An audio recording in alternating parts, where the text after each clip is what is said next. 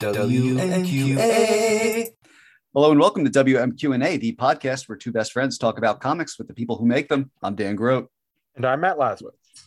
And this week's guest is the co-founder of the new Syzygy Publishing imprint, which is currently putting out Joe Hill's Rain and Image Comics. Chris Ryall, welcome, Chris. Hey guys, thanks for having me here. So, uh, what are some of the first comics that you remember reading?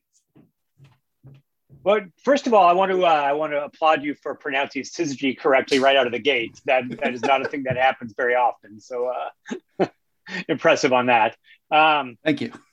first comic out of the gate. So I was actually I had the chance to tell this to George Perez recently, but first comic that I ever owned was uh, Fantastic Four 164, which was a book that he drew and Joe Sinnott inked, which to me was about the perfect way in because I don't know that there was just a team that epitomized sort of classic, you know, powerful, perfect superhero storytelling than Perez and Sinnott. Um, prior to that, the only other comic that I'd read was another copy of Fantastic Four, which I think it was those two things together that made Fantastic Four just always kind of my my perennial favorite, just because of that. But a neighbor down the street when I was about four years old had a copy of Fantastic Four 130 which had this great Steranko cover. They're fighting the Frightful Four. And so you've got, you know, as a little kid, I see this big Rocky character and this guy that can stretch and this this lady with, you know, living hair and a guy made of sand and a guy on fire. And like for a little kid who'd never really seen that sort of thing before, like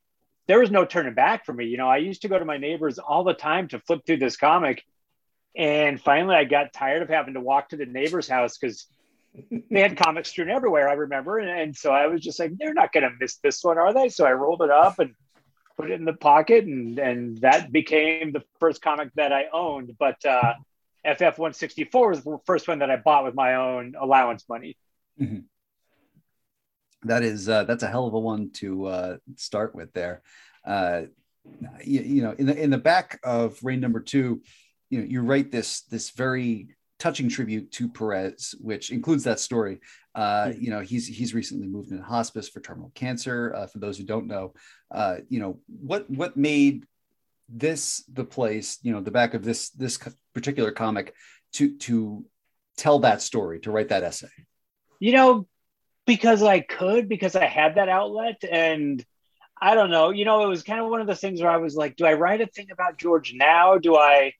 I didn't want to write a eulogy, you know, like George is still alive and George is still every picture you see him and he's smiling. In fact, he's now home. Um, they got him home just yesterday, I think.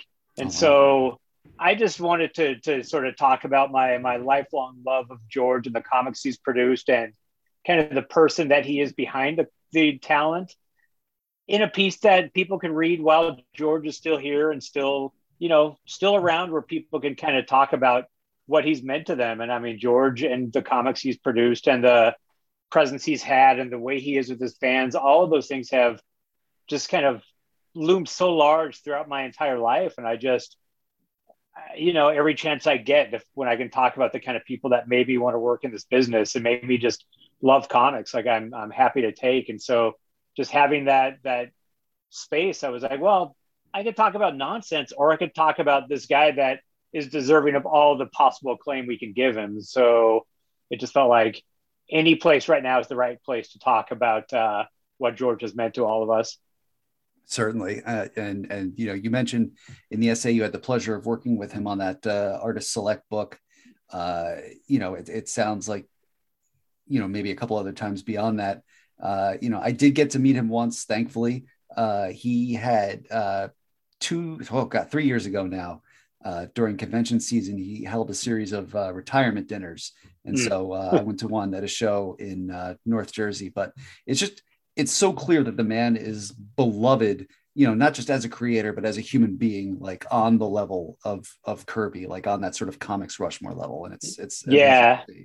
I mean, he's one of those guys that just seemed to to to give as much to his fans as he gave to every comic page he drew. You know, like You'd see him at any time at a convention and he'd have this massive line and you're like surely he gets tired and uh, you know I, I don't know annoyed hungry has to go to the bathroom the same way all of us do but he doesn't he doesn't seem like that you know like he doesn't seem like it, it he ever has enough and or if he does he internalizes it and he just keeps giving back to the fans, which you know, you see the pictures now, and and since his his diagnosis, every picture is him with just this huge smile on his face, and like he can't always be feeling that smile, but I think mm-hmm. I think he's doing that as much for us as he is for himself to just kind of tell everybody, hey, it's okay, like I accept this, like I'm I'm I'm meeting this head on, and so all of you should should sort of I don't know meet me with a smile and sort of keep that smile on your face too because it's a thing that obviously everybody's going to go through and it's just that he's going through it in such a kind of publicly heroic and and front facing way is just i don't know. It just it just kind of helps further epitomize what everybody has thought about like how great he is like personally and professionally. Absolutely. You know and and you know as as tragic as this is it you know the fact that people do get the opportunity to say these things while he is still alive and not you know, uh, posthumously is there's there is a benefit to that. Yeah, and I mean he's a guy that's always been humble about his talent. You know, like when he tells these stories that in the early '90s when some kid came up to him and said, "Hey, you know, you keep trying, and you're going to be as good as Todd McFarlane." and he was like, "Shit, I need to prove myself all over again because there's a new generation of comic fans coming up." And so, as much as you know, this generation loves me, like the next generation reading comics doesn't know me from anybody. So I need to keep doing all I can to keep earning those fans and, and sort of keep justifying them buying my stuff. And I think just that, just that he was a guy that forever wanted to do all the work he had to do to, to keep earning fan support is, you know, again, just a testament to the kind of guy that he is. Like he never sort of sat back and just, just basked in his greatness. He was always humble about it. And so, yeah, I think the more we can kind of drum it into his head that no, no, man, you you're not just another comic artist as much as like you feel like you are. Like you you mean so much more to so many more people, and I think it's great that that he can finally sort of just sit back and let that wash over him. Mm-hmm. Now, uh, are you looking to acquire one of those hero, hero initiative copies of JLA Avengers, or are you fortunate enough to have uh, something from the original printing? Well, I kept the four issues. Yeah, I never got the collected edition back in the day, but I've got the original comics. So I did. I told the guy at my local shop, hey, man, if you can happen to get a copy and you don't have enough fans that want them, like take care of everybody else first because I've got the comics. Mm-hmm. But if there's another copy that that you somehow don't have a uh, media buyer for, like absolutely, I want one. But I mean, I'd rather have it go to somebody who maybe hasn't experienced George's work before. And like I say, I I tend to keep the comics that I love, and so I've still got those originals, and that's that is more than good enough for me. That's great. Okay, so now I'm going to ask the toughest question uh, of this. Already, we're we're five minutes in. I like it. if Syzygy, you ride hard.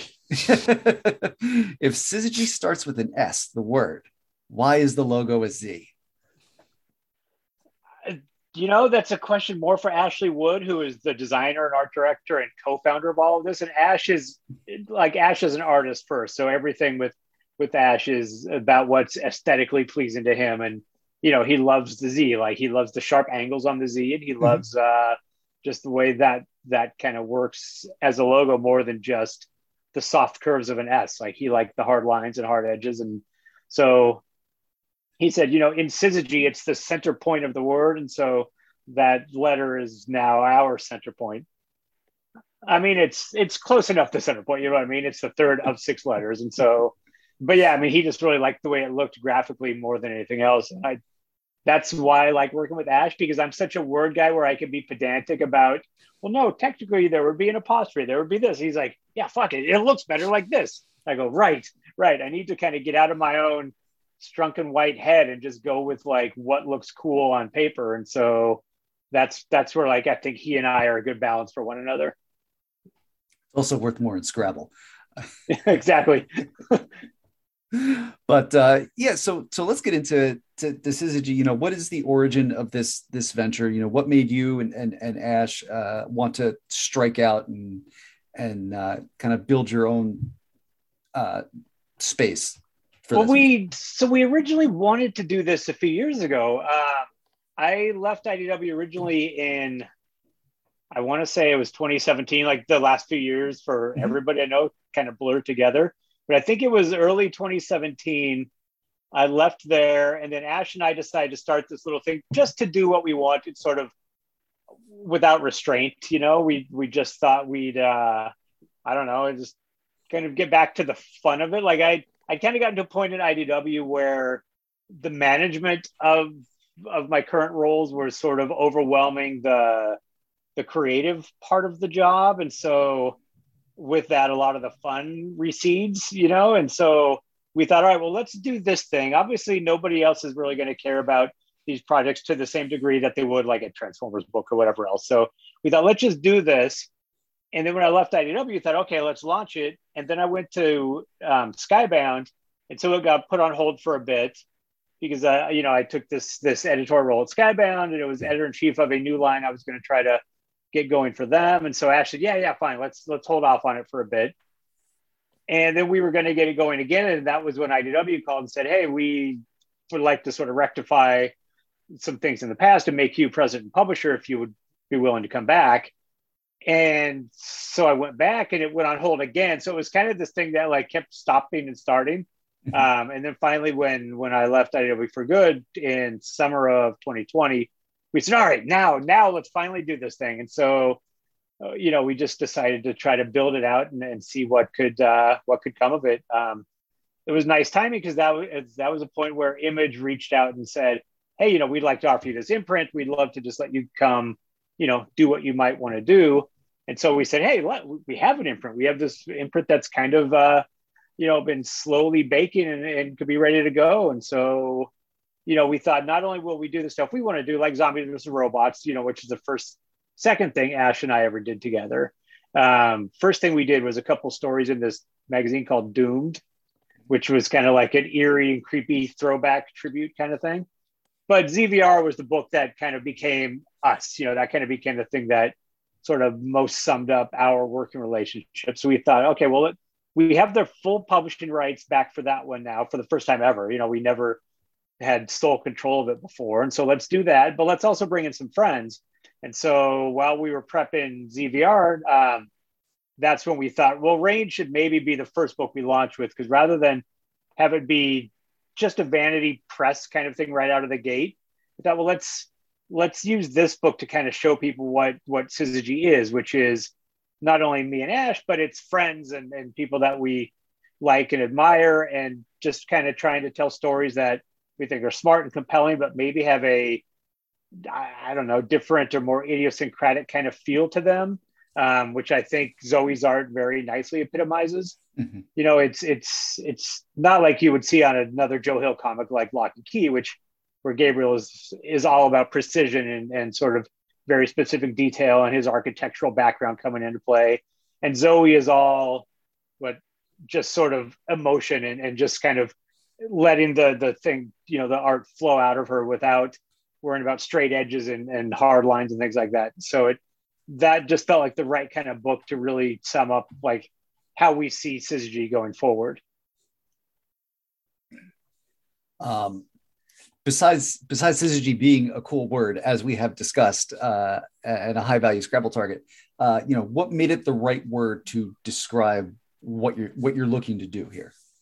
I mean, it does have it has a sort of cosmic, sort of celestial definition of, of bodies that kind of are, are circling around one another, kind of making a stronger whole, which we thought was a nice way to to sum up, you know, Ash and I working together. Um, but again, I, I think that probably was a happy accident to some degree on Ash's part. You know, he liked the word and the way it looked and the way it led to this logo and everything. And I was like, hey, yeah, one of the definitions is this. He goes, okay, yeah, great, fine. Um, so it it worked, but I don't think I don't think a word that perfectly summed up uh, who we are and what we do together was necessarily his his first driver, which I also kind of love. You know, again, it was me trying to think more literal and him just thinking more ethereally. You know, and and I think again those two things just kind of make it work nicely.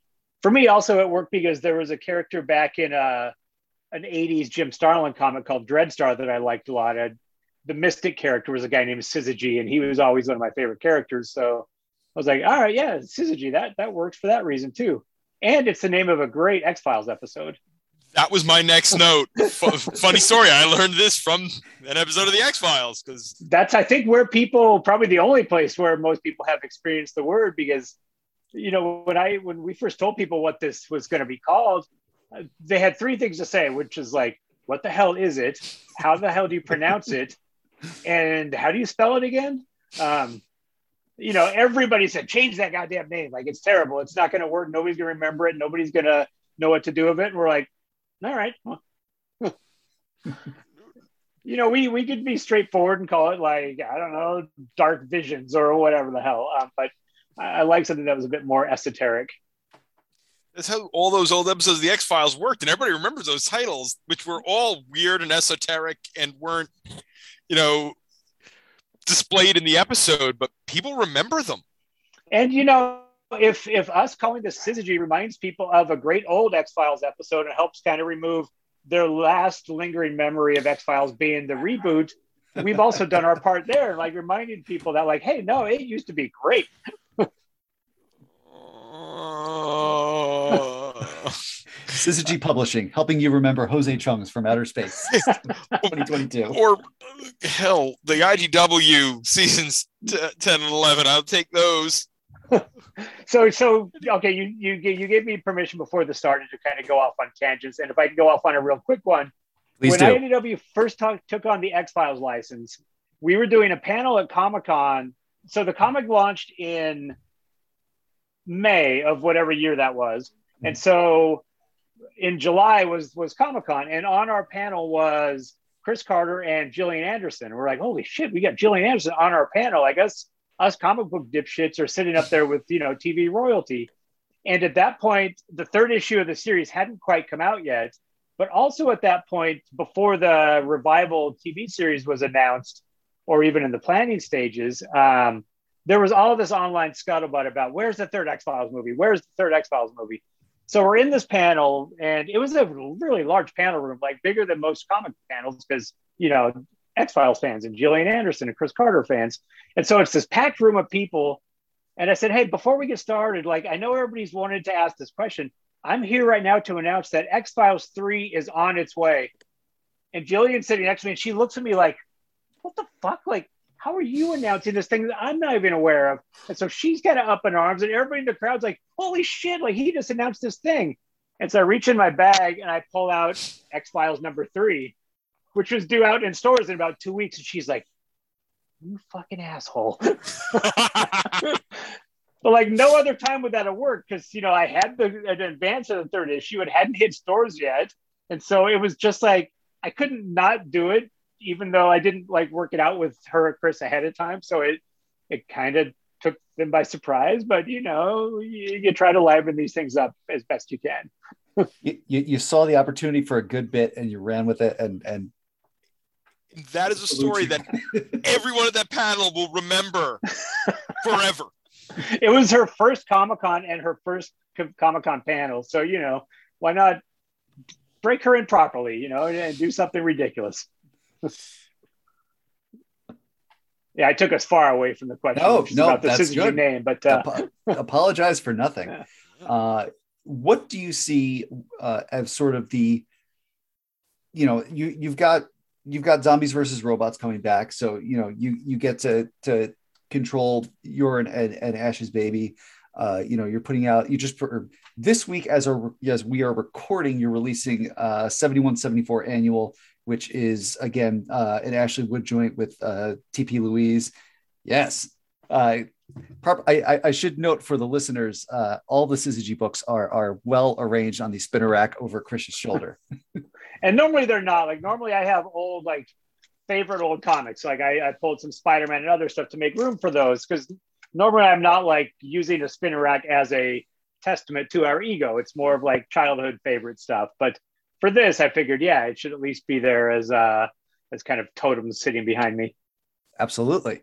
Uh, you know, and then and then you've got what you know your your launch book, which was Rain, which is an adaptation of a Joe Hill story uh, but the comic is written by David Booher and uh, illustrated by uh, Zoe Thorogood, as we as we discussed. So, you know, given that, and, and maybe some of the things that are, are, are coming up that are either known quantities or or that we you know can't talk about yet. Uh, you know, what is sort of the what makes a book a syzygy book?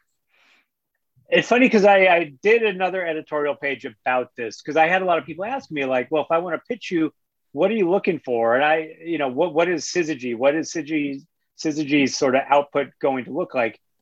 And I mean, the best kind of ridiculous answer I gave I could give is just I don't know, like if we like it, if we think it fits alongside the other stuff we're doing. But I kind of use Ash as, as sort of the way I always have, which is sort of my like creative north star, my barometer for distinctive and cool. Because mm-hmm. you know, Ash does this thing that that is so different than what most comic people do. You know, he's he's a designer and a painter and, and sort of a graphic artist as much as he is a storyteller. And so it's it's not always straight ahead, you know, panels drawn on a grid kind of thing in a comic, but everything is a bit more um I don't know, there, there's a bit more sort of looseness to it in the same way that like a Bill Sienkiewicz comic or when Kent Williams was doing comics, you know, that school of approaching a page is is the way Ash approaches things. And so I think it's just that kind of look and feel and aesthetic and that slightly off kilter but really cool kind of thing that uh that we want Syzygy to be. And so Zoe's art isn't at all like Ash. Like I don't want mm-hmm. I don't want knockoffs, which also makes it hard to kind of define for people. But I just I want something that you wouldn't look at and necessarily go, well, that could be a Top Cow book or, or an Aftershock book or a Dark Horse book or a Boom book. Uh, I want something that kind of has a feel that like, all right, well, maybe that's not quite as I don't know, interchangeable isn't meant derogatorily, but but you know what I mean, where you kind of get a book that could have been pitched to any number of places and found home with those places. And so we're just trying to find things that maybe have a, a bit slightly different kind of eye applied to the storytelling. Um, and again, like I realize that's frustrating and, and nebulous when it's telling creators like what we're after. But I, you know, ultimately, like when you're pitching any publisher, it sort of comes down to if they like it or not. You know, that's kind of the overriding thing. And so I guess I'm not looking for like straight superhero style comics or you know the, the the the same kind of art style that you might see in any number of other books but things that i don't know just just kind of have a more unique bent to them if possible mm-hmm. is there a a a big or or sort of a couple of lessons that you took with you from running IDW from your time in editorial at Skybound that you feel like you're applying to to Syzygy? Um, I mean, the the thing about IDW is because you know when I first started, I was the editor in chief, but I was mm-hmm. also mm-hmm. there was no marketing person. There was no, you know, there was one the one of the guys was the head of production, but I mean, I did a lot of like sort of the production prep work and the marketing work and a lot of the business end of things, especially in like license acquisition and the steps involved with that. And so I think what I took from from all of that is just kind of a little bit of everything and so so it doesn't make it easier to run books without a staff you know without support staff around me but it does at least sort of make me acclimated in knowing what all those different sides of the business entail and and how to manage them as best as possible like it's still a struggle to to juggle all the different sort of disparate needs you know um, mm-hmm but I at least have a background in all of those things. And so I can handle the editorial side and, and you know, my role on the production side and the interfacing with image or retailers and the marketing, like all those things are, are kind of part of just my DNA at this point. Um, and so I think it was more my early years at IDW that helped more than anything else. Like the later years, as you sort of progress, you have more and more people under you that are doing things. And so mm-hmm. you tend to even if you don't want to you tend to get kind of removed from various parts of the day to day whereas back in the early days like the day to day was doing everything. And so once again i'm kind of doing a high percentage of everything. Um, mm-hmm. and so it in that way it feels nice. Like it there's a certain bloat when a company gets to be 60 or 70 people that again i don't mean as a negative as much as just everybody has their specific roles and so you're you kind of are doing less of the things that you either like doing or were good at doing and now this is back to like, all right, then careful what you wish for because now you're doing all of it. Um, and so a lot of it is that is just kind of figuring out how to once again manage all the different parts of the business that I used to. So, uh, like we mentioned, uh, the first book in the Syzygy line is Rain, uh, adaptation of a Joe Hill short story, written by David Booher, drawn by Zoe Thorogood, Thorogood, colored by Chris O'Halloran, letter by Shawn Lee. Uh, yes. Matt, I'm going to give you the honor, especially because you requested it specifically, of reading the solicit text for the listeners. it's Joe Hill. I need to read this. I'm nice. On a seemingly normal August day in Boulder, Colorado, the skies are clear and Honeysuckle Speck couldn't be happier. She's finally moving in with her girlfriend Yolanda, but their world is literally torn apart when dark clouds roll in and release a downpour of nails, splinters of bright crystal that shred the skin of anyone not safely under cover. Rain makes vivid this escalating apocalyptic event as the deluge of nails spreads across the country and around the world, threatening everything young lovers Honeysuckle and Yolanda hold dear. Very compelling. Nicely done. Thank you. that sounds good. Like I'd read that comic. so, how did this book come together as as launch book? You know, book number one for you guys you know, it, it started with like when I left IDW, the whole thrust going forward was we want to work with people that we like, and you know, and just kind of, I mean, obviously that's what people always want to try to do, but in this case, it was since we weren't going to be doing that many books, you could sort of really handpick mm-hmm. um, and just make sure you're surrounding yourself with friends and people that inspire you and all of that. And so Joe was obviously one of those people. Like Joe's one of the people that I've enjoyed one of the the best, you know, most fulfilling creative partnerships and friendships that I've ever known. And so to do this new thing, you know, I I really wanted to try to bring Joe along in whatever way I could. And while he couldn't necessarily commit to doing an entirely new book entirely on his own, um, he said, "Yeah, you know, if there's there's a thing you want to do." Um, and I remember David Booher, who's another guy that I really like and admire, the guy that writes you know, I first met him through Canto at IDW, mm-hmm. but he loves this story. He really wanted to adapt it. And so we all just started talking about what we would do with it, how we would approach it. Um, and so that was kind of the first piece of it. And then it was like, all right, well, who's the right artist for this? You know, Joe is very associated with Gabriel, who's another guy that I just adore personally, professionally, like in all the ways that you can, uh, you know, love a person. Like I think Gabe is just amazing. Mm-hmm. Um, but I also didn't want I didn't want the next Joe Hill project to be a thing that looked like it was trying to uh, emulate the Joe and Gabe style, you know. So we thought, well, let's this should be something more. I don't know, just something different from what Gabe does, and something more raw and visceral. And so, uh, um, Zoe's graphic novel last year, that the impending blindness of Billy Scott, I thought was just like that was her first book, and it's it's stunning. Like it's just such a stunning achievement. So my whole thing was like, I want somebody like that. Like somebody like Zoe would be amazing. I wonder if there was somebody like Zoe. Because I thought, well, there's no way we're getting Zoe. I mean, Zoe is already right out of this gate, this this kind of fully formed graphic novelist who's going to go on and make an incredible run of graphic novels entirely on her own. Mm-hmm. We're not getting her. But I'm like, let's ask her. Like that's kind of the way I I've worked with so many people that I thought I would never get or that people said I would never get.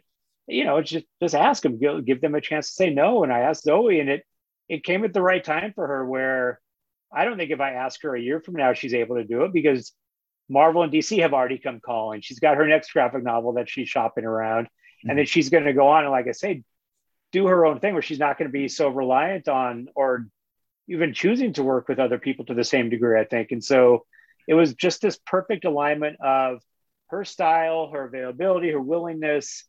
And so she, David, and I had this this Zoom where we talked about what this could be, what she could do with it, the freedom we would give her. Um, and she loved the story. She loved the idea of it, and she jumped in. And so it was, it was like, holy shit! Like this is kind of everything I would want this to be. The only thing that would make it better is if we got a colorist that really knew how to flatter um, a style like Zoe's. And Chris O'Halloran like flatters everybody. First of all, like mm-hmm. you see his name on so many books now, and so many great books. Um, like he's doing this Hellboy book with Matt Smith right now at uh, Dark Horse that I just think is stunning. but he did an issue of haha with zoe yep and i was like god they're such a good team together and so again he was a guy that i thought well he's he's way too busy you know but let's ask him and and he said yeah i'll fit that in to work with zoe again and so it's just nice to be able to go down the line and and you know shawn lee's another like sean's a guy that i love what he was doing at uh, on things like Locke and Key and the other books that he's been doing. Mm-hmm. Um, he worked on this Madman book with me that was nominated, actually won an Eisner. Um, and so he's a guy that like style wise and design wise and lettering wise, like I, I love. And so just being able to just kind of handpick, be like you and you, you know, and have everybody say yes, just worked out so nicely. And so just top to bottom, it, it's it's kind of the exact book that I wanted it to be which makes it so gratifying that it seems to really be working for other people in that same way. Absolutely. Uh, and then, uh, you know, again, on the other hand, you've got uh, 7174, which is coming out uh, this week, Ashley Wood, TP Louise. Uh, this is, I mean, to the extent that you can answer this, because obviously this is this is Ashley's baby. Uh, you know, what what is some of the background on this? Because this is some stuff that he's had kicking around for for a bit. Is that the idea? Yeah. So so when Ash left IDW or left kind of full time comics, um, he started a company called 3A, which is basically making his robot toys, and he did a little publishing around that. And then he left 3A a couple years ago and started a, another similar company called UV, um, which stands for the Underverse, where he's kind of doing the same thing, where he's doing toys and statues and things like that. Um, and with a lot of those, he does the custom publishing or he's just doing art on the side. And so a lot of that stuff either packs him with toys or he was doing it just for his like subscribers or, or very specific fan base. Mm-hmm. Um, but a lot of the stuff he's done, you know, is recent, but not been seen by anybody except for his sort of real devoted core. And so we thought, well, he does the like one of the stories in this book is called Astro Boy, mm-hmm. um, which is very much like Astro Boy, just different enough to you know not evoke lawyers or anything like that. Um, but they're really fun and playful and cool. And like I say, Ash approaches comics and storytelling with just such a what would be cool? What would be a cool visual? What would be just like a great way of doing this thing? And I just find them so unique and charming. And I thought, well, man, your stuff needs to be seen by a bigger audience. And so he said, yeah, that was part of the reason he wanted to do this imprint through Image was because it was a way to get a lot of his work that that has only been seen by a select few, you know, seen by the broader comic market and get him back into comic stores again rather than a lot of what he's done, which is direct mail, direct to consumer, that kind of thing. And so this annual is just chock full of short stories and you know cool pieces of art and think text things that he TP Louise is his wife. Um, they created lore together and have done a lot of other things together, but again, just hasn't really been seen by a broader audience. So we are using the imprint in some ways to to try to elevate things that that we think are really cool, but maybe would benefit from a bigger audience being able to see them. And so that's that's what that is. Yeah, uh, you know, I've only read a digital copy, but this this strikes me, and you've got the physical behind you. Yeah, you know, this strikes me as a book where paper selection was a major factor. And it's slightly oversized as well, right? It's not yeah normal floppy sized yeah it's magazine size which i know you know depending on who you talk to in in the comic market like uh, people say they don't love the format or it's difficult because it doesn't fit as perfectly into a spinner rack or on on retailer shelves or that kind of thing which i understand sort of in the broader sense but but in a specific sense uh, like the thing i love about comics are the different sizes and formats and paper stocks and for ash it's always been all about production value and paper stock. And so he'll use a matte finish rather than something glossy that kind of takes his ink and color work much better. Um, he'll do, you know, French flaps on books rather than just a straight cover because he wants the artifact to matter as much as the art. And so, yeah, I mean, he wanted this to be a thing that gives people a good value. You know, it's a lot of pages um, for 10 bucks, but he still wants it to feel like a thing that is substantial and cool and doesn't just feel as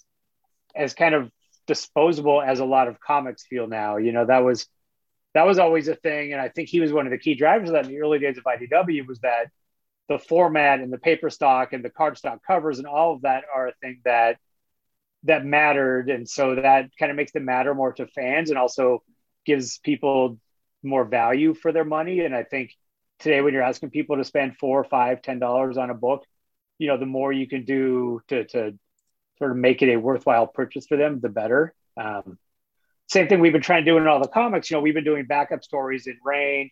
We've been coming up with new material, new editorials, new text pieces, things like that throughout the different books, just to try to not do, you know, the 20 page story and then ads kind of thing. Because again, we want to, I don't know, we want to earn and then reward people for for taking chances on our stuff. And so that's kind of the driver behind all of this is what's going to feel cool and be something people want to keep and want to collect.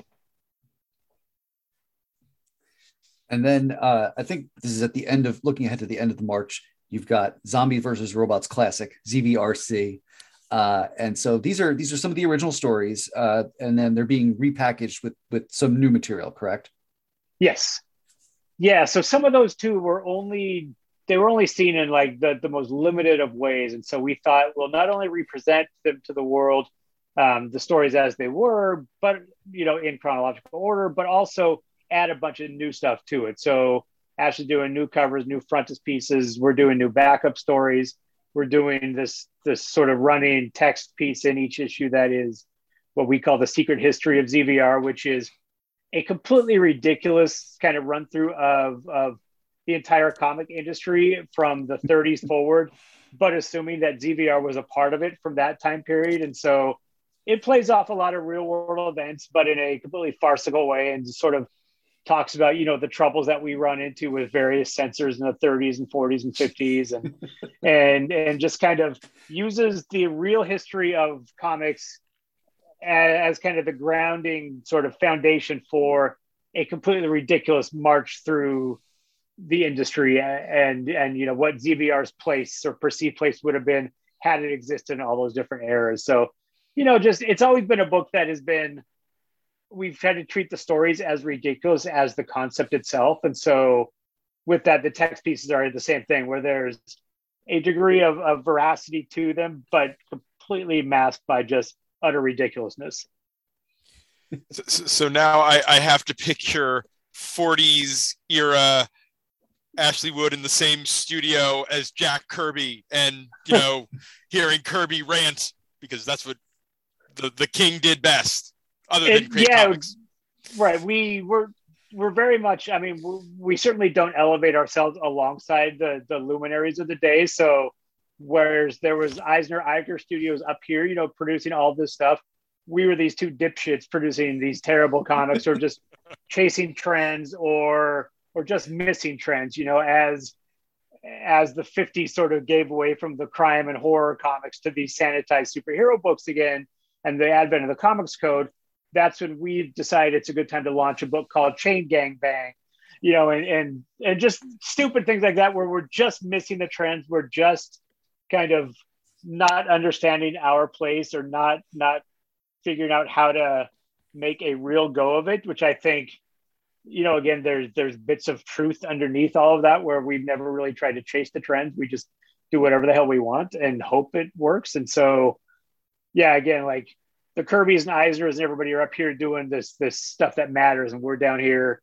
just trying to hack out whatever sort of you know whatever trend following kind of nonsense that we can, and and all the pitfalls that go with it. So chapter two, which we just we just put to bed, is uh, ends with our incarceration for a time and stuff like that. So. When do we get to the deep fake wizard magazine pages? I mean that that should be toward the uh, the final issue. Yeah, the final issue is we'll probably play off a bit more of our real history, you know, in a veiled way than uh, than maybe is wise. But at least the, the previous chapters we can just completely have fun with it because we weren't actually a part of things then. So it will be a little tricky when we get to the part of the world that we actually existed in and how we portray that without, you know, too blatantly offending people that should be offended. Names have not been changed to protect the guilty. Exactly, exactly. now, was this a world that you were looking to return to? Was it the opportunity of, hey, we can get the rights back on this? You know, uh, I guess how where in the middle of of timing, desire, and opportunity does this does this all meet? I mean, we we always talk about doing new ZVR, and for the most part, Ash, you know, running a toy company and everything else he's doing as part of that never leaves him time to do that. And so mm-hmm. I would go off and say, okay, that's fine, but I'm going to do this series with somebody else. I'm going to do this with somebody else. And every time, and he doesn't, this is no slight because I doubt he looks at any what anybody else does. But every time he even acknowledges that those books exist, he'll go, well, that's utter bullshit. Like those books are crap because they're not done by the creators. You know, they only matter if they're done by us two creators. And I'm like, well, then, motherfucker, get back and create some stuff again. Um, and so he said, okay, well, if you do it where I don't have to answer to anybody, if you can find a way to do that, then let's do it. And so, yeah, we we found a way, like as part of my leaving IDW, where I was able to to to convince them to sort of you know transfer all associated publishing rights to us. So now we can do whatever we want without without restraint or you know even a voice of reason behind us. Um, and so that was good enough for ash to to want to come back and play around some more. He just in the previous iteration he reached a point where he didn't want to do more. That was a company thing. He wanted to do it if he you know owned and participated and was able to just kind of do what uh what he wanted when he wanted. And so that's kind of where it all came about but we're always talking about we're always kicking around ideas and i'll write up a thing and like, hey, wouldn't this be great? He's like, yeah, I love it. Uh, let's do it at some point. And then three years go by and it's not done. So now hopefully those three years have gone by and we're we're able to finally do a bunch of these things. Given given your your your history, you know, with with working with licensed products, especially at, at IDW, did that help at all during the period when ZVR was you know sort of making the adaptation rounds?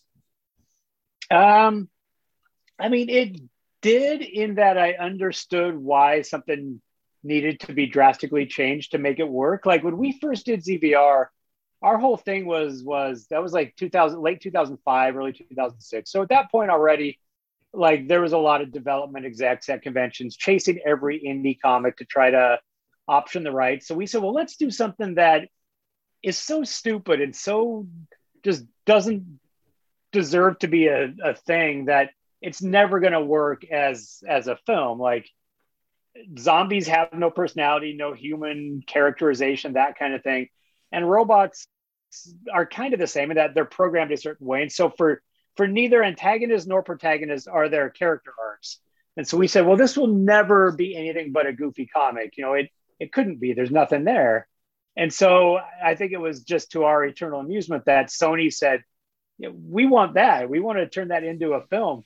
But so I completely understood and embraced the idea that they could never do the version that we did in the comics as a film because, again, there's no parts for actors to play, there's nothing there. Mm-hmm. That said, um, like anybody, when they change your stuff to such a degree that you don't recognize any of it, you go, well, guys, you're you're so far away from what this was. Maybe you didn't need to buy this thing. You could have just made a thing that was its own thing. Um, and so it's kind of a mystifying part of the process. Similarly, like like when they changed the name from Zombies versus Robots to Inherit the Earth, that was what the film title was going to be. Mm. Um, which to me, I mean, I, I, certainly get the full expression, the whole Meek shall inherit the earth thing, but to me, it always read as like a guy whose great uncle dies and leaves him a plot of land in Kansas or something. You know, it Inherit mm-hmm. the Earth didn't necessarily tell you what this film was, where ours is like, well, it's a dumb title, but it does all your marketing for you. Um, but it was sort of right after like the uh, the Cowboys and Aliens kind of killed the idea of of a versus or a this and that in the title kind of thing. And so again, I understood the need to change it, but at the same time, it, it I don't know. I you know you you always kind of like the thing you make rather than think somebody else is going to make. But that said, there were a lot of really talented people that were attached to it that did different versions of the screenplay. There's a guy now that has just has I won't name him um, because I don't know if that ever became public or is on his IMDb, but he's done just some of the best TV in the last few years that I was like, oh my God, I can't believe that guy was once taking a pass at ZVR. Like, how great would that have been if it could have actually happened that way? Um, so it's flattering that really talented people sort of put their spin on it, but ultimately, like, it becomes a really big, costly movie, and it's gotten that much harder for really big, costly movies to get made if they don't have really popular underlying source material. And you know, we were never more than a cult comic, so I, it's hard, I think, for them to justify a 150 or 200 million dollar budget on this silly little comic that you know sold 5,000 copies. I don't know if any part of that touched on your question. Um, it was it was information. yeah, but it was a lot of words. But no, it was. I think working with licensors did, yeah, certainly acclimate me to the fact that you sort of there's always a give and take in these things in mm-hmm. how the story is told and trying to please all sides best you can. Uh, so we did get a. Uh, th- this will be a, a, much more fun question. Uh, a question, uh, a Twitter question from uh, our regular Twitter inquisitor Asimov fangirl, who asks, "Which would be more dangerous, a robofied zombie or a robot acting like a zombie?" I mean, I think the robot acting like a zombie because the robofied zombie is still ultimately, I'm assuming, mostly flesh, even if it's got, or if it's a zombie cyborg or something, there's still parts of it that you can presumably kill with a large enough gun. Um, whereas a robot, you know, is going to be more indestructible. It's going to be, or at least thicker metal, you know, of some mm-hmm. sort. So if not indestructible, at least harder to kill.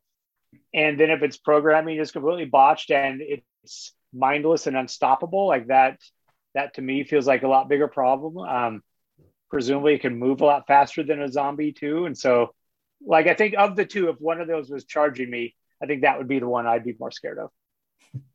All right. I didn't want to get too bogged down in the past, but I, I did want to ask this. Have your recent career moves affected your love of ROM Space Knight? No, and I'll tell you why. Um, because it hasn't ended up anywhere else yet. And what I mean by that is when we were publishing Doctor Who, man, mm-hmm. I love Doctor Who. Like I was so into that show. Um, I got into it with the David Tennant version more than anything. Mm-hmm. And that was the comic we published. And then the rights went to the BBC.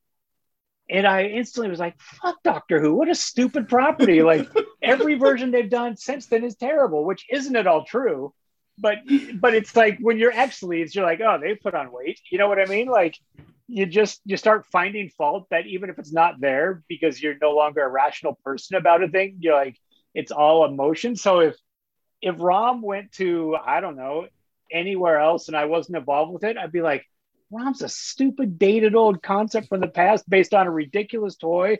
Why would anybody still care?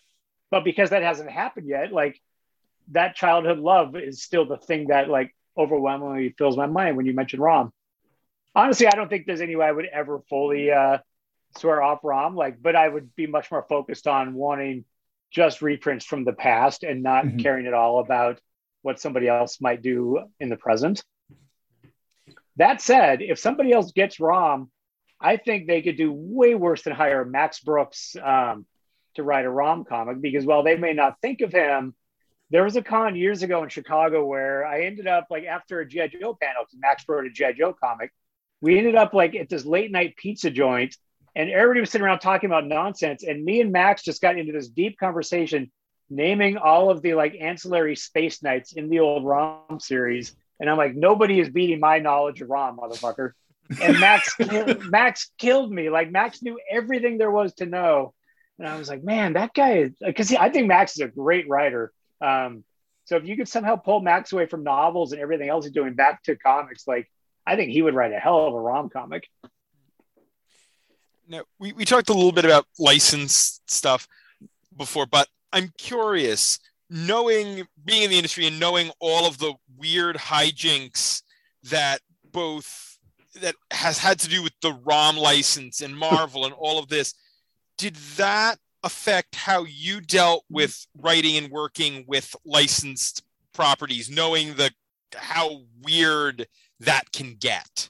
Yes, absolutely. Because that was the thing that I chased for literally about a decade. Um, like as soon as we started a relationship with Hasbro on Transformers, which is like late 2005, early 2006, I started asking about ROM, and they go, oh, could, could you focus on launching the big book that you just licensed and not worry about this thing that we bought from Parker Brothers that we don't even know about? Um, but so I just kept chipping away over years, asking and asking, and you know, for a lot of a lot of licensors, you know, like any company, they run lean, they run as lean as they're able to, or as, as is feasible for them, and so they don't necessarily have somebody sitting around whose job is just to go figure out the arcane ROM rights from 30 years ago. And so they go, we don't know if we own it or what we own or if it's a thing or what part Marvel has claim to. And so I kind of did all this legal like groundwork for them, which is figuring out who owns what. And here's a list of exactly what parts of the property belong to Marvel, what parts would belong to Hasbro.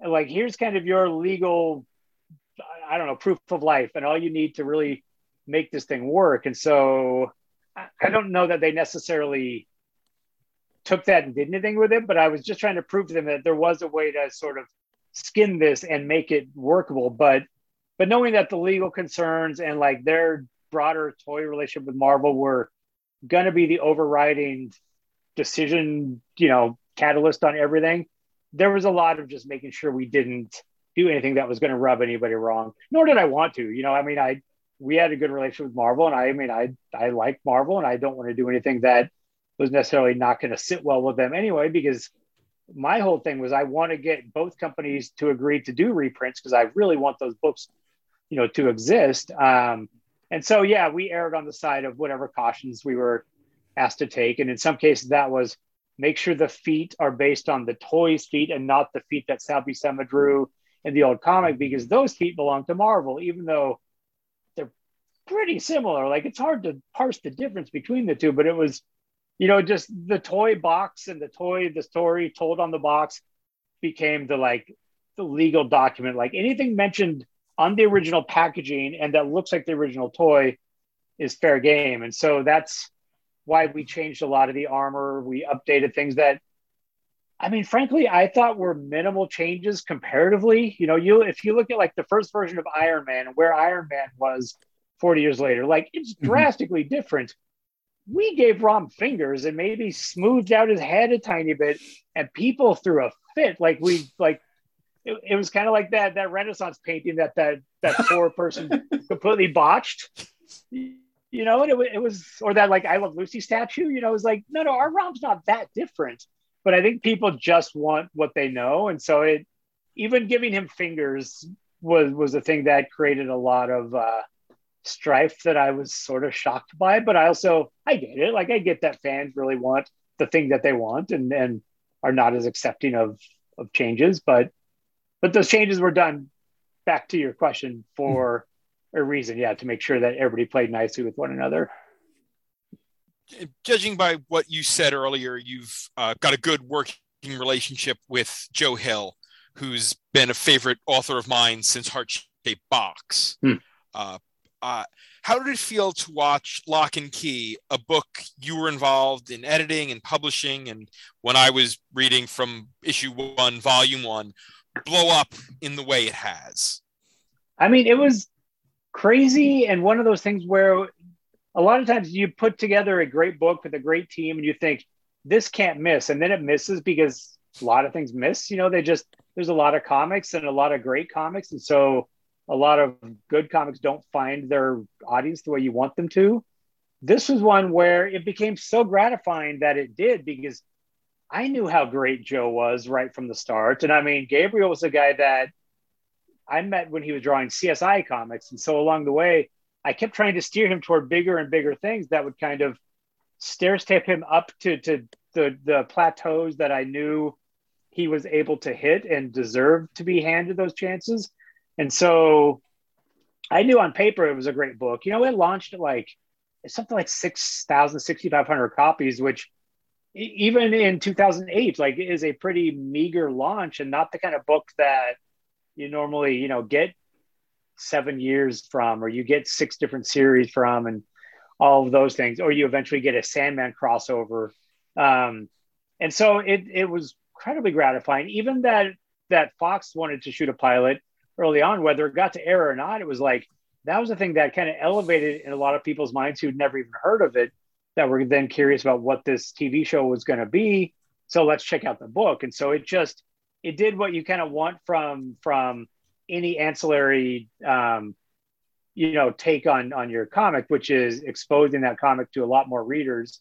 And so whatever form the TV show takes, like getting people looking at the book is is exciting. And so now it's become this thing that people hold up alongside the Sandmans and the Preachers and the Alan Moore comics of the world as as the thing you give a lot of people who are new to comics as like one of comics high points. And yeah, I mean, I, it's hard to express like what that means and how good that feels to know that the book that those two guys did is getting the kind of attention and audience that I've long felt it deserved. Hey, I saw that Fox pilot NYCC. I liked it. It was good. It was it was more of a good like indie film, which it would be because Mark Romanek is is a guy that you know that's his world, and so it was dark and sort of it moved at a pace that TV shows maybe weren't still moving at. But I mean, I liked it for that reason because it was all mood and and I don't know, just kind of created a world. But it, for whatever reason, that it didn't find its mark with Fox execs, which ultimately like leads you to where you you probably should be, which is this Netflix version. But yeah, I, I thought all three versions of it have uh, have been solid. Have you ever seen the Hulu pilot? I haven't. That one's weird. It, it it never turned up like even on a torrent site where everything shows up on YouTube or torrent or somewhere, but like that one just yeah, nobody's really seen. In fact, I I've tried to locate a copy of it since uh since it got pulled, and I mean it's yeah, there it just doesn't it's just not out there anywhere.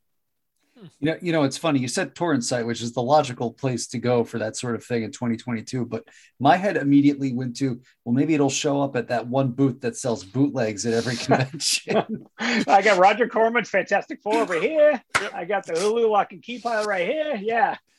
The uh, the CBS Japanese, Muppet Babies from the 80s. The the uh, exactly, the, yeah. the Japanese uh, animated Tomb of Dracula adaptation absolutely. Wait, what does that does that exist? Absolutely.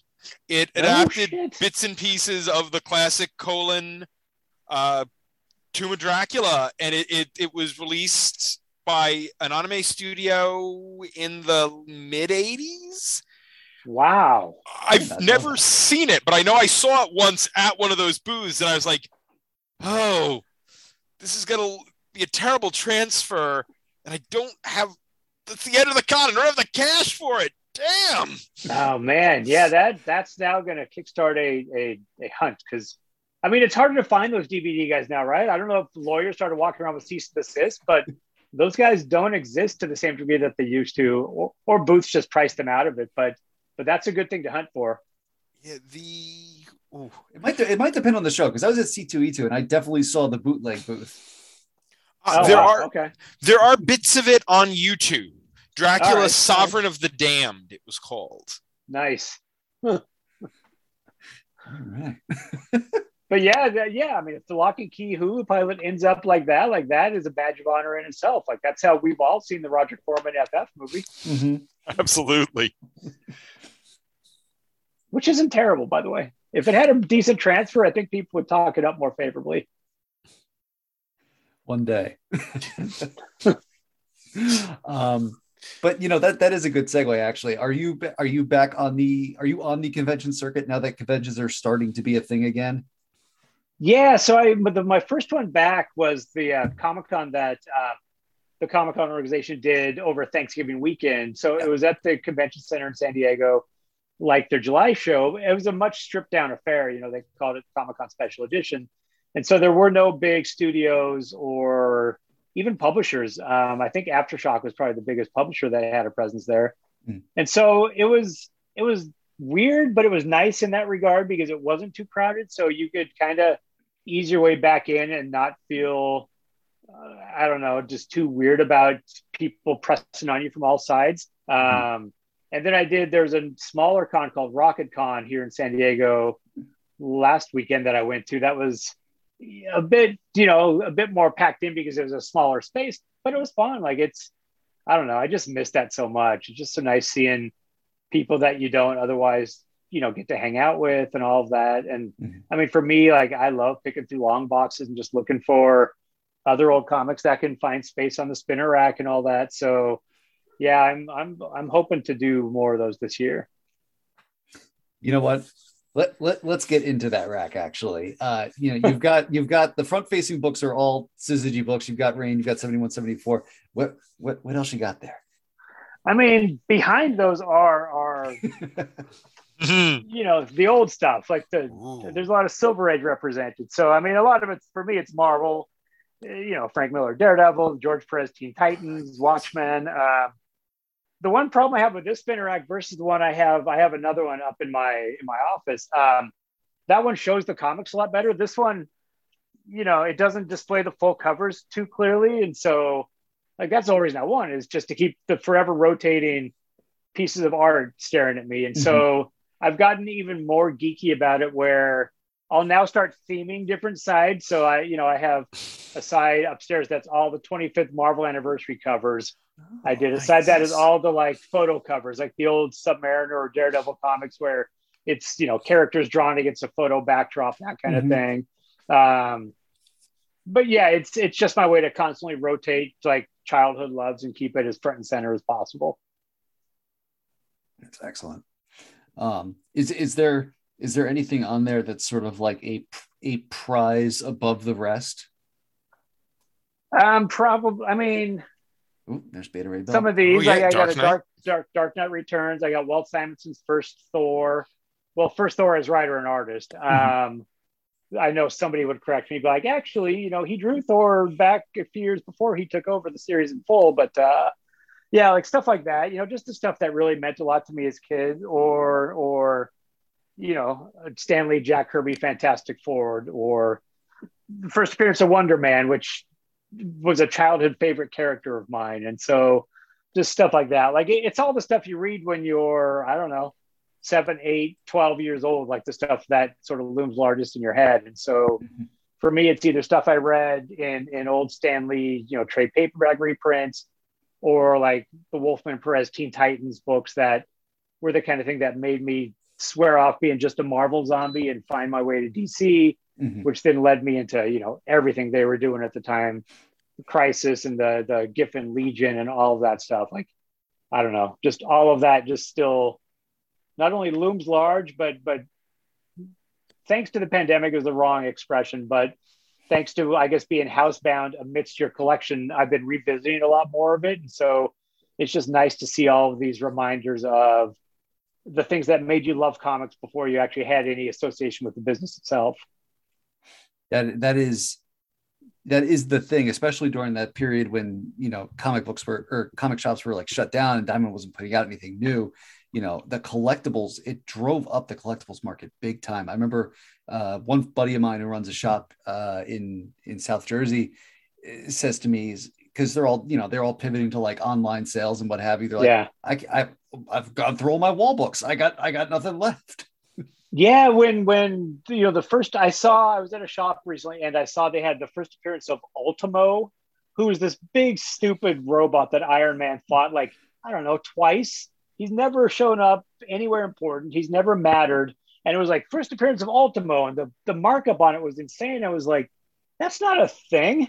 That's not a thing anybody cares about, but it, it is that. Yeah. Like first appearance of Taskmaster now, thanks to Black Widow and everything. Mm-hmm. Is just like it's kind of fun just to watch as things explode. Like the first appearance of Madame Web was a book you probably found in dollar bins, you know, last year. Mm-hmm. And now mm-hmm. it's a book that is is exploding because you know she's rumored to be in this movie or that TV show or whatnot, and it's it's kind of amusing to watch that Marvel bump that uh, they give to things and watching fans try to do the calculus of do I sell it at the announcement point? You know when Vision actually shows up as a white version of himself on the TV show. Like when do I part with this thing that is suddenly just exploded in in value that is probably going to drop after the fact? But yeah, it's it's been crazy to watch. It it's actually it's it's not even limited to. I remember I went to a uh, like an Elks Club show. It was just you know bin diving, and this one guy had like I don't know a few boxes of of Spawn of like you know early McFarlane, maybe Capullo period Spawn, they were they were marked up so so high. And you're like, there's 800,000 copies of those books in market. Like, it can't be that valuable. Yeah, it's it's it's like looking at uh, it's like looking at um, that issue of Amazing with Obama on the cover. That like Yeah. you know five years ago was like an entire long box at a show, and seeing that Yeah, is crazy. The the bummer of it is like I go through these phases where I'm like, well, I should sell off some of these things and then I can use them to fund new comic series or something like that. Mhm. And so then you make the decision to part with some stuff, and then the money's there and it, then it's gone. And then the comic's just gone, and you're like, I don't even remember what I bought for that, but goddamn, I would kill to have that book back. Um, and so almost to a one, like I've regretted selling just about everything. Um, because again, the, the money's kind of transitory, even if it helps you pay a bill or whatever it's helping with in the immediate. It's like, well, then if you ever want to rebuy that comic, it's going to be 10 times more than what you uh, originally paid for it or even sold it for. So, you know, you gotta you gotta really want to part with these things so you don't have that buyer's remorse later. It's a it's a crazy market, absolutely. um, I mean, that's kind of the fun of it, though, right? Is not only working on or or consuming new books, but also finding the stuff that you loved or seeing if you can find that special thing that meant a lot to you, but that hopefully hasn't blown up in the way that a lot of the old books have. Like it's it's great when you're a fan of a really stupid old character because you know you can often find a lot of those appearances for for still a reasonable price. You're just like, please, Marvel, don't put him in the what if show so I can I can keep finding those and not have to overpay. or a creator who you love who isn't huge but but might or, or when they blow up and it's like i've already got all that stuff yeah, yeah, exactly. And then you wonder, like, the other thing that frustrates me about the business is why, like, looking at guys like Butch Guice or Ron Frenz or even Keith Giffen, like, their books are always selling for so reasonably. And I'm like, those guys are such great talents. Like, why aren't why aren't their books elevated to the same degree as other people's? Because they're better than so many people. Like, how come they have kind of this fan this fandom around what they do, but somehow they've never quite launched into the stratosphere. Um, I don't know. It, it- it's all kind of arcane and and you know who knows why these things happen the way they happen, but it, it's always just kind of fun to watch. It is, and it probably you know, and a lot of it is, is like how many of their characters been adapted, right? You know what I mean? Like Bill Mantlo, I feel like prior to Guardians of the Galaxy taking off, did you know? Obviously, you know we knew who he was, but does that translate to you know the wider speculator market and and you know the more the more casual fan? Right. Him, Roger Stern, you know, guys like that who wrote great comics, you know, were just Mhm. great superhero writers that that never really got elevated in the way that, you know, the Millers and Burns and Simonsons. And maybe it's because they were just writers and didn't write and draw their stuff. But you're right, like Mantlo wrote everything and he wrote everything well, but he's he's never kind of attained that that sort of top spot for a lot of people. eventually dc will do the animated series around ambush bug and then then keith Right? giffen will get his his day I mean, it, it feels like yeah, you could use him to almost mystery science theater, um, some old DC stuff or something like that. Yeah, there, there's definitely something to do with him. There's a free idea for uh, HBO Max. Right.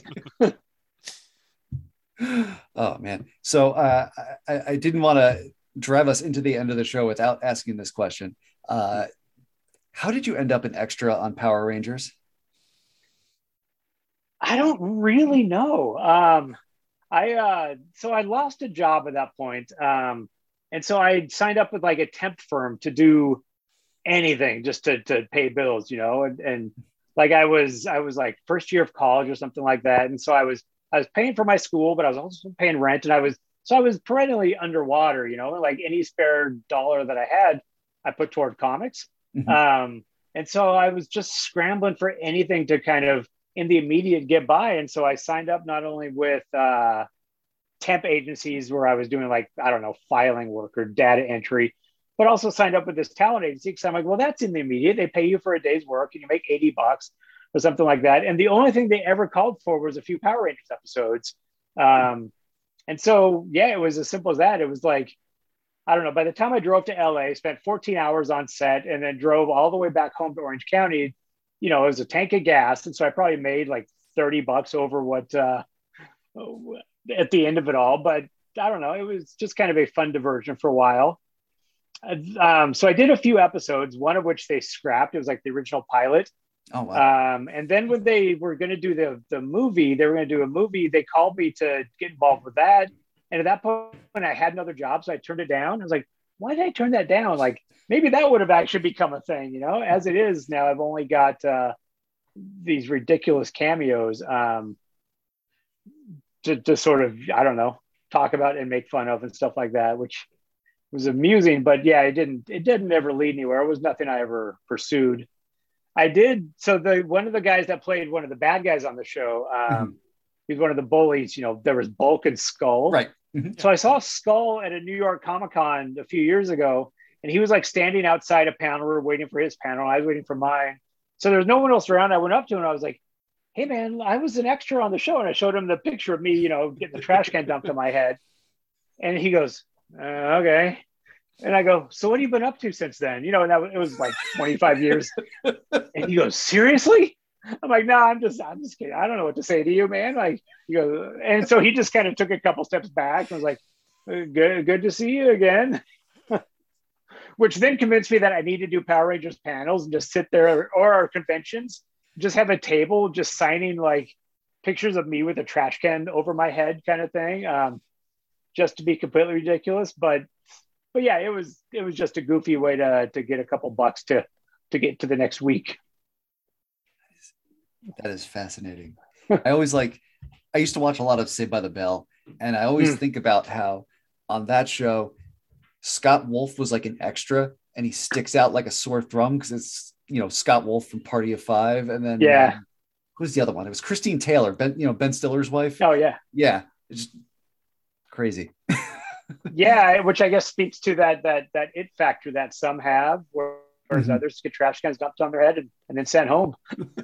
and then not remembered by skulls uh, uh, uh, 25 years later. exactly. Well, and then so my only other claim to fame was I was in Jersey Girl mm-hmm. in a deleted scene. So it's like, the, you know, it never actually broke through.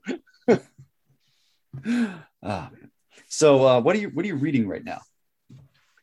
I'm reading I don't know, like so many comics. Um, so many comics that I will hang up and be like, that would have been a good comic to mention, um, which is always the case. But like, like everybody, I was really excited to see Saga back in the world. Mm-hmm. Um, I, I, mean, I read a lot of Image books because because now I pay a much more attention to what Image is doing. But mm-hmm. you know, there's I I like I read just about everything Tom King does. Like I tend to follow writers or artists that I love mm-hmm. more than I follow characters or titles at this point. Um, and so, yeah, I, I, read a lot of comics when I can, but for the most part, I'm just trying to keep, I don't know, two or three novels or books going at once, just because I, I don't know, I'm obsessive about trying to at least make sure I read one to two books a month. Um, and sometimes that takes the form of audiobooks, which I can do on dog walks. So like just got through Mel Brooks's autobiography, which I thought was amazing, especially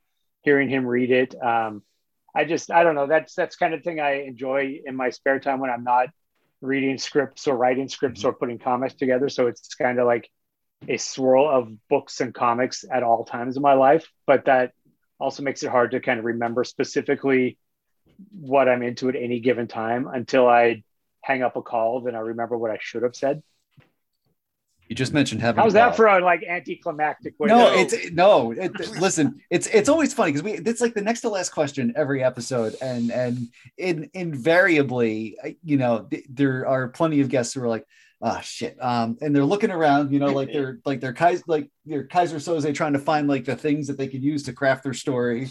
And, and yeah yeah right, right. I read fantastic four by lee and yeah. kirby. Um, oh, please, we had a guest a- ask us back last week and i was like uh, uh, uh i read 40 fucking comics a week yeah.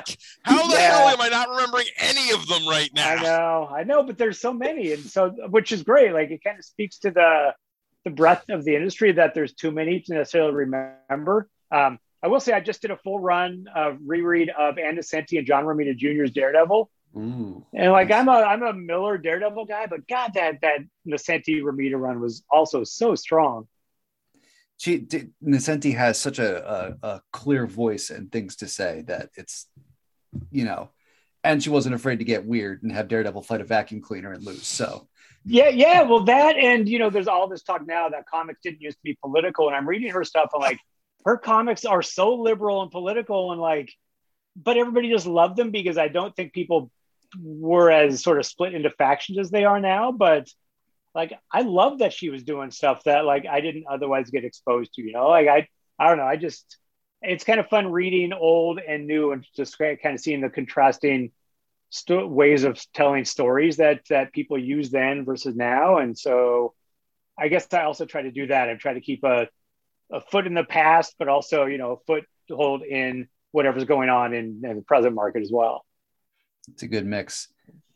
Well, uh, Chris, this has been a uh, fantastic uh, time. Final question as we let you go: How can people keep up with what you're doing, keep up with what Syzygy is doing, and and all that? Yes, so there's a website, World of Syzygy dot, dot World of Syzygy. See, I can't pronounce it either. Um, don't ask me to spell that either. Um, world of S Y S Y Z Y G Y dot com. Um, but then I'm on, I'm Chris underscore Ryall on Twitter and Instagram. And so we're, we're constantly just spreading stuff around that way. Um, so those are probably the best ways is just Twitter and Instagram, both Ash and I and Syzygy are uh, all over the place, just, you know, peddling our wares and showing off what's coming up. Right on. Well, Chris, thank you very much for coming on the show. Man, great talking to both of you. Thank you very much. That's it for this week's show. As a reminder, WMQ&A is part of Comics XF, where you can find this podcast along with our sister podcast, Battle of the Atom, Crisis on Infinite Earths, and Bat Chat with Matt and Will, co-hosted by Matt Lazorwitz and our bud Will Nevin. Uh, P.S. Matt and Will, sorry I made you read White Knight again. You can listen to WMQ&A on Apple Podcasts, Stitcher, SoundCloud, Amazon Music, Audible, and at comicsxf.com, where new episodes move Tuesday mornings. You can support WMQ&A at patreon.com slash WMQcomics, where a dollar donation gets you early access to episodes, shoutouts on the podcast, and a free comic in the mail for my collection. A $2 donation gets you a slot in the Comics XF staff picks. A $3 donation gets you access to our new bonus podcast, Our Son Pete, a deep dive into the appearances of British mutant super spy Pete Wisdom, and a $50 donation lets you advertise on the show. Big thanks to our patrons, Charlie Davis from the Match Club podcast, Robert Secundus from ComicsXF.com, Karla Pacheco from Marvel's Spider Woman series, Kat Purcell from ComicsXF, Liz Large from ComicsXF, Will Nevin from ComicsXF, and Asimov Fangirl, aka the Loyalist Content Consumer. You can follow WMQ&A on Twitter at WMQComics, me at Daniel P. Grote, Matt Lazorwitz at MattLaz1013, and ComicsXF at ComicsXF. And until next week, remember, the ForceWorks character Sentry was apparently part of Combo Man. WMQA.